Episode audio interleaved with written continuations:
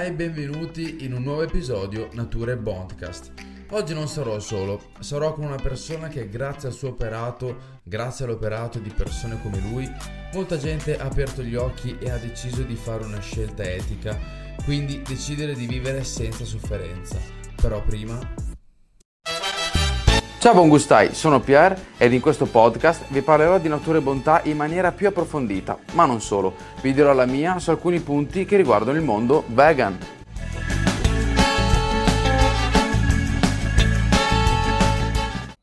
Ed eccoci, buon gustai, diamo il benvenuto al nostro ospite Claudio da Milano. Ciao, ciao a tutti e tutte.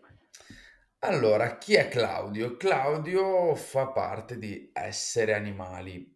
Essere Animali è un colosso, per fortuna, ed è eh, quell'associazione che secondo me tantissime persone eh, hanno fatto magari lo switch o perlomeno hanno eh, cambiato la loro mentalità dopo aver visto eh, alcuni video, quei video tanto scomodi. Però io lascerei la parola a te Claudio, eh, che ci racconti anche eh, meglio tu, sicuramente meglio di me, chi è, che cos'è Essere Animali.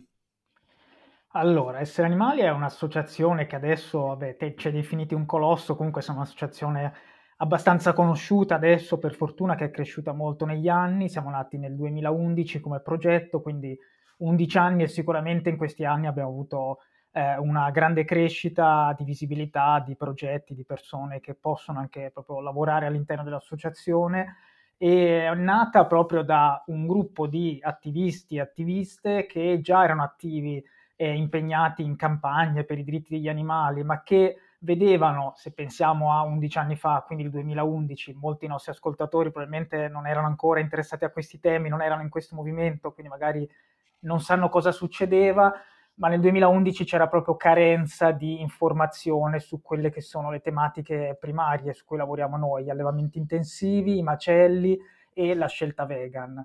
E basta fare un esempio, oggi tutti hanno visto, ma non solo gli animalisti, tutte le persone hanno visto delle immagini di cosa accade negli allevamenti italiani e nel 2011 non era ancora mai uscita eh, un'investigazione in Italia, le nostre sono state le prime. Questo per far capire come in questi anni comunque il nostro lavoro e poi a seguire anche quello di altre associazioni ha portato allo scoperto eh, una realtà che veniva tenuta nascosta, che ancora viene tenuta nascosta, ma che perlomeno è entrata nelle case degli italiani attraverso TG, programmi di inchiesta, siamo stati sui principali programmi eh, TV, siamo stati su tutti i media online, ma anche giornali, cartacei, riviste, diciamo siamo riusciti a perlomeno portare, aprire le porte di questi luoghi e portare gli italiani a far vedere, scontrarsi con questa dura realtà che però è quella che vivono miliardi di animali. Assolutamente. Ma eh, come avviene un'investigazione? Cioè, da, da come, come parte da zero, ecco. Allora, è abbastanza, dipende da ogni caso, eh, dipende dalla tipologia di investigazione, ce ne sono più di una, poi ve le spiego. Eh, però come nasce eh, dipende appunto lì se nasce come investigazione necessaria per una campagna, per esempio avevamo, tornando a fare un po' di storia del passato, noi quando ci siamo uniti con questa associazione abbiamo, avevamo un obiettivo, chiudere gli allevamenti degli animali da pelliccia. In Italia, obiettivo che siamo riusciti a raggiungere dopo ben dieci anni lo scorso anno. E avere quindi un divieto nazionale in Italia. E ci siamo detti il modo migliore è iniziare a far vedere cosa accade in questi luoghi. E quindi abbiamo realizzato questa indagine, la prima in Italia, durata 18 mesi, eh, che ha mostrato gli allevamenti di visoni in Italia. Quindi quella, quell'investigazione nasceva con un obiettivo di una campagna.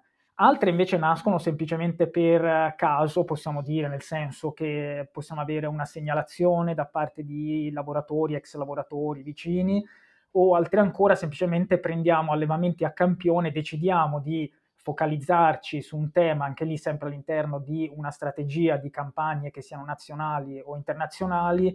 Per esempio adesso stiamo lavorando molto sulla revisione delle eh, politiche europee e quindi in quel caso diciamo ok è necessario per esempio mostrare le problematiche delle gabbie e quindi facciamo per quella campagna delle investigazioni prendendo allevamenti per lo più a campione e anche con i nostri infiltrati avviene quasi sempre così.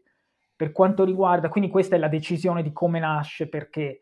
E qua, per quanto riguarda invece i, le modalità, ce ne sono di vari tipi. Una sono quelle che noi definiamo accessi notturni o possono essere anche diurni, comunque accessi di nascosto, comunque investigatori che eh, all'insaputa dell'allevatore entrano nelle strutture, ovviamente non viene rotto niente, insomma si entra dove si può entrare, dove ci sono porte aperte o finestre aperte e filmano la realtà, la situazione in quel momento. L'abbiamo fatto più volte anche portando giornalisti, reporter, come dicevo prima, anche delle principali emittenti TV nazionali. E questa è una modalità e che, con cui abbiamo mostrato la realtà di allevamenti in gabbia, allevamenti di galline, allevamenti di maiali, cioè diciamo tutte le specie, però ha una lacuna, diciamo una carenza, è il fatto che non vedi, vedi quello che trovi in quel momento, ma non vedi l'interazione tra i lavoratori e gli animali. Ah, okay. Per sopperire a tutto questo abbiamo iniziato, questo già molti anni fa, a installare delle telecamere nascoste e questo ci permetteva di eh, diciamo, vedere cosa succedeva anche quando noi non eravamo lì, magari durante la giornata di lavoro.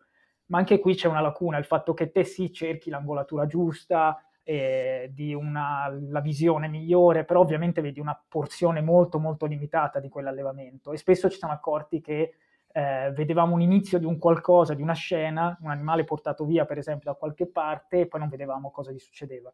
E per questo abbiamo iniziato poi a, credo nel 2016, a realizzare le prime investigazioni sotto copertura, che era qualcosa che sognavamo anche da tempo ovviamente, ma che richiedono eh, più struttura organizzativa, più eh, struttura economica perché costano molto di più, eh, richiedono persone formate che si dedicano per settimane o addirittura mesi a lavorare dentro gli allevamenti, quindi diciamo in quel modo siamo riusciti a mettere delle persone a lavorare proprio dalla mattina alla sera come dipendenti con telecamere nascoste eh, addosso e che potevano filmare non solo quello che gli veniva detto, ma anche dialoghi, quello che succedeva, potevano accedere a tutti gli spazi del, dell'azienda e poi anche testimoniare durante processi per eh, maltrattamenti. Quindi diciamo questo è il non plus ultra, potremmo definire, delle investigazioni, perché offre la possibilità di mostrare a 360 gradi quello che accade e con questi investigatori siamo riusciti a scoprire diciamo delle situazioni terribili, agghiaccianti che altrimenti non avremmo mai potuto vedere, che i consumatori non avrebbero mai potuto vedere.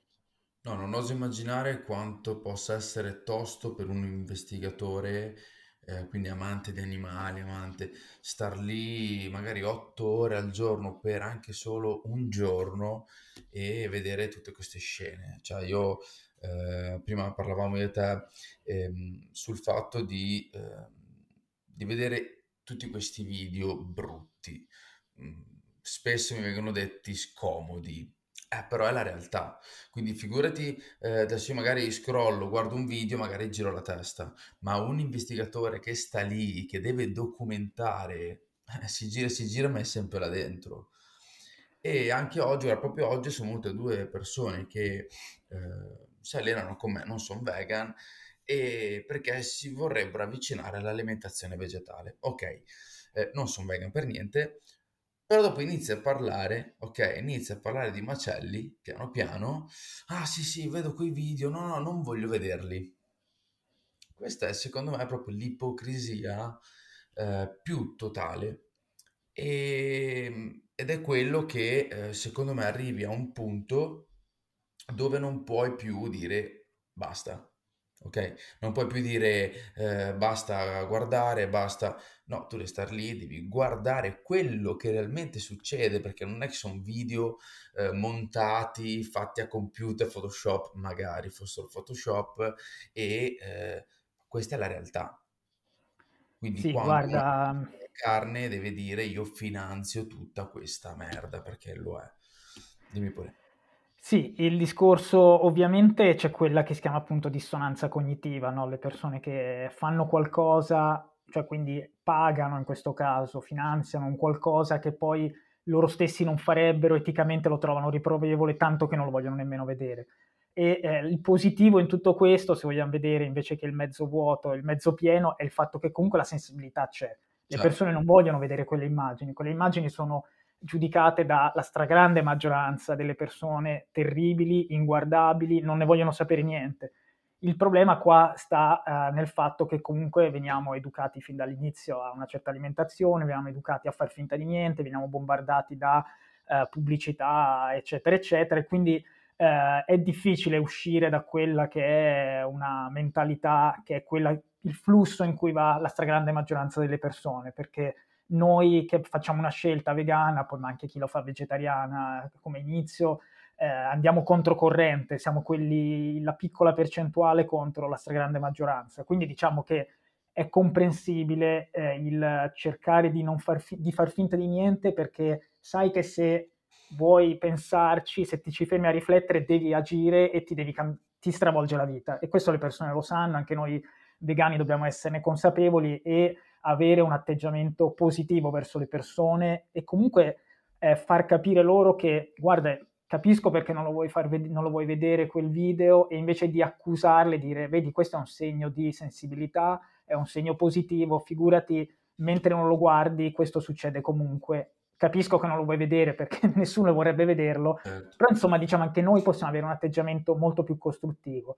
Per tornare poi a quello che dicevi prima riguardo gli investigatori, guarda, io non ho mai vissuto un'esperienza diretta di eh, lavoro, io ho fatto come tutti noi che abbiamo fondato l'associazione, ho fatto le prime indagini, diciamo quelle di accesso notturno, diurno, di nascosto, piazz- abbiamo piazzato telecamere nascoste, diciamo quelle prime fasi. Poi ovviamente per l'investigazione sotto copertura ci siamo avvalsi di ragazzi e ragazze veramente eh, con una grande passione, bravissimi, che hanno dedicato chi settimane, come ti dicevo, qualcuno anche due mesi e più all'interno di un allevamento. E te dicevi 8 ore al giorno quando in realtà in questi luoghi lavorano anche 10, 11, in alcuni posti 12 ore al giorno.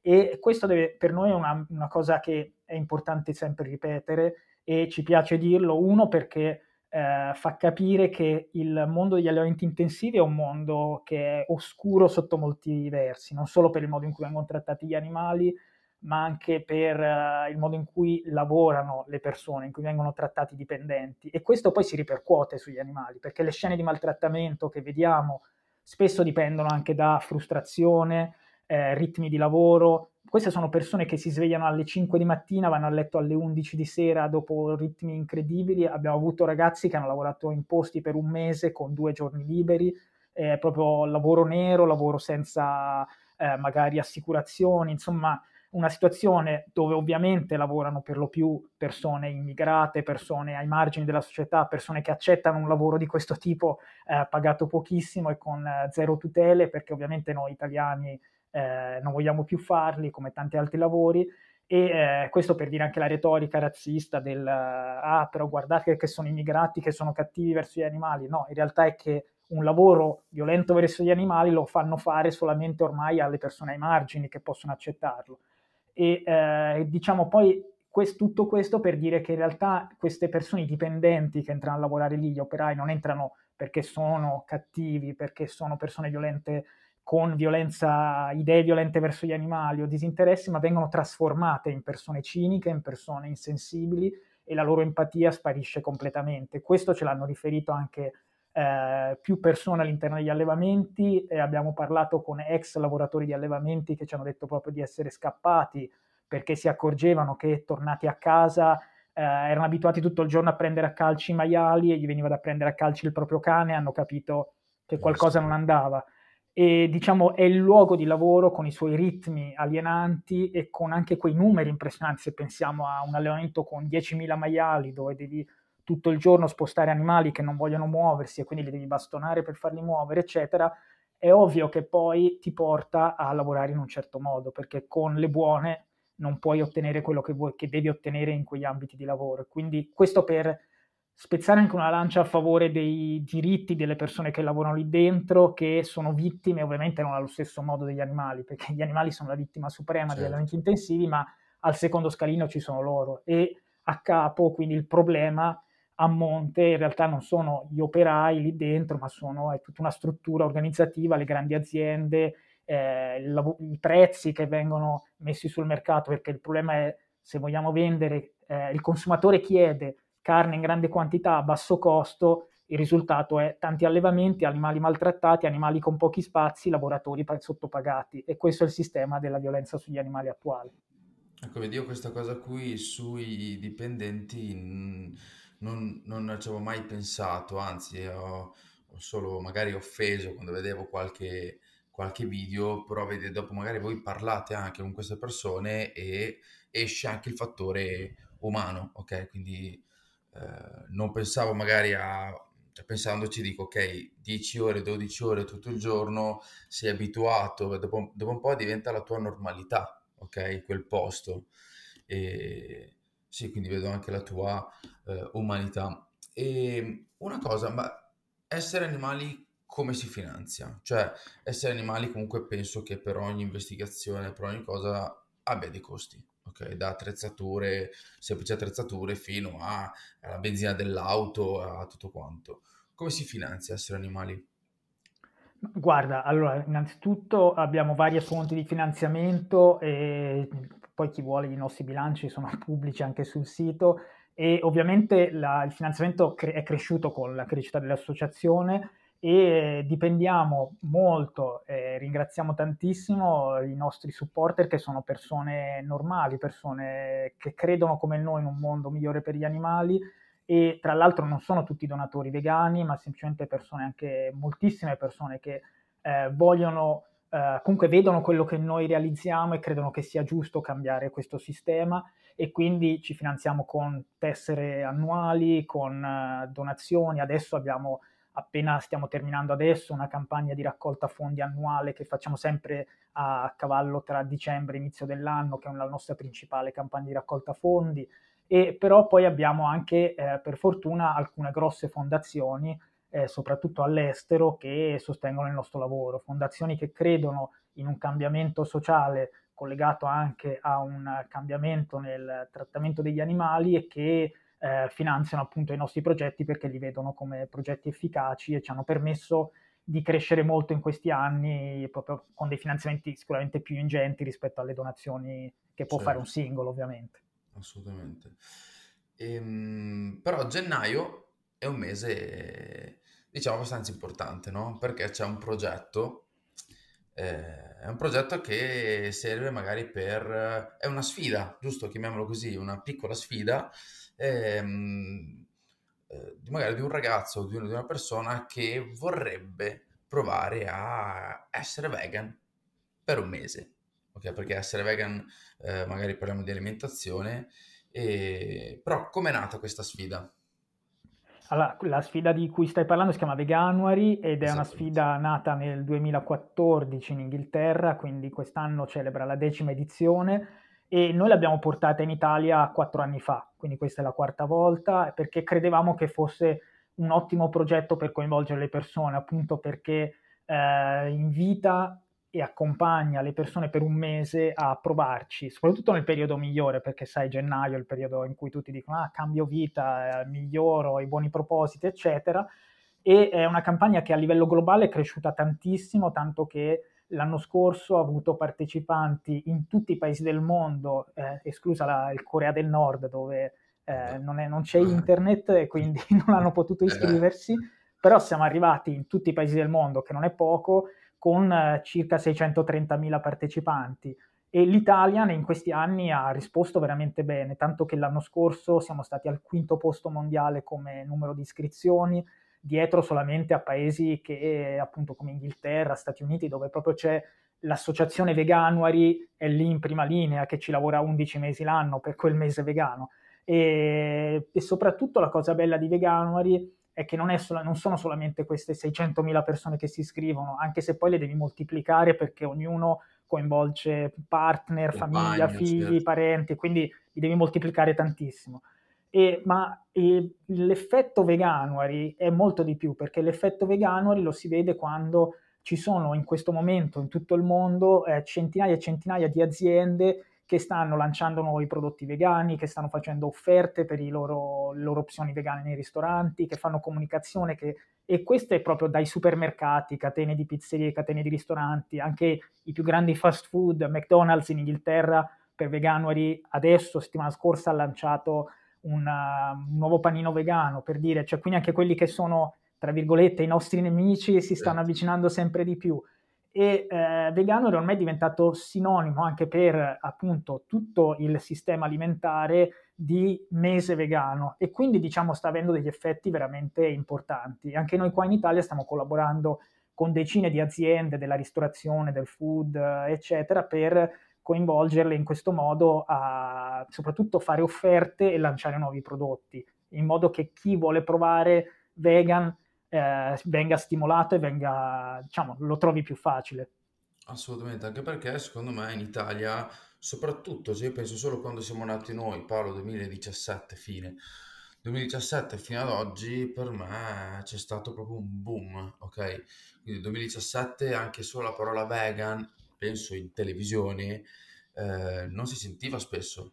Adesso lo senti, adesso la gente sa cosa vuol dire vegano, cioè nel 2017 andando indietro 16 o 15, figurati, vegano uguale marziano, ok? Quindi eh, come, come, dicevo prima, se Ravenna sta aprendo gli occhi e aprendo la loro mente, figurati anche il resto dell'Italia.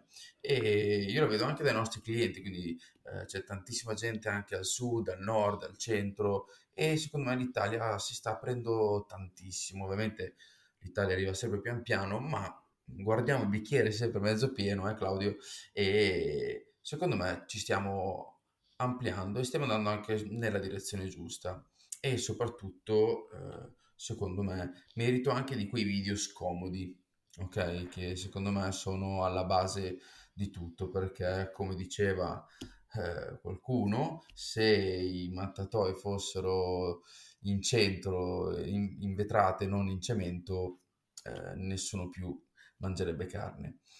Eh, essere animali da quante persone è composto? Se si può dire, non ho idea io.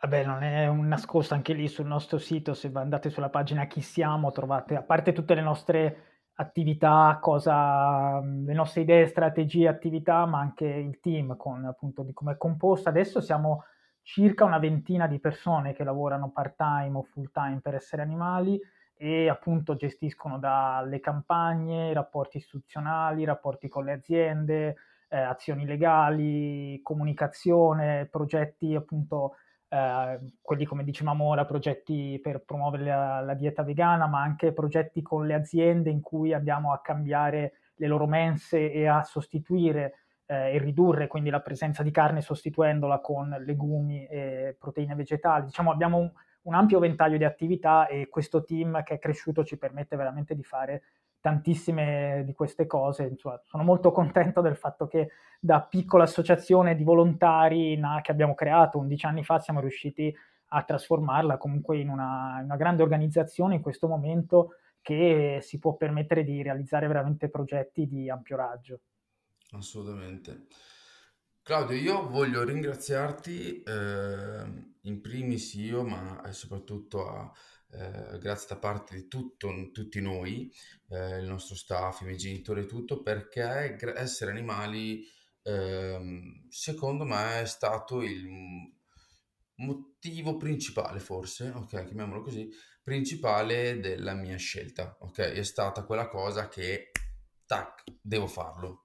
Perché tante volte, eh, sai quella vocina che dice devi farlo, devi farlo, però vabbè, sai, cambia abitudine, eh, mi spaventa i vostri video, le vostre realtà sono state quelle che mi hanno, che mi hanno convinto, anzi, hanno, ma anzi, mi hanno convinto ad ascoltare quella vocina scomoda che per fortuna l'ho ascoltata. Eh, io Claudio voglio ringraziarti per il tuo tempo che ci hai dedicato, eh, per tutti quanti l'ascolto andate sul sito di Essere Animali anche per vedere quello che fanno, eh, sul sito potete anche eh, vedere come supportare questa bellissima organizzazione e io ti ringrazio di cuore davvero tanto Claudio. Grazie a te, grazie anche delle belle parole, fa sempre piacere sapere, insomma, eh, avere testimonianza di effetti positivi del nostro lavoro. Grazie mille.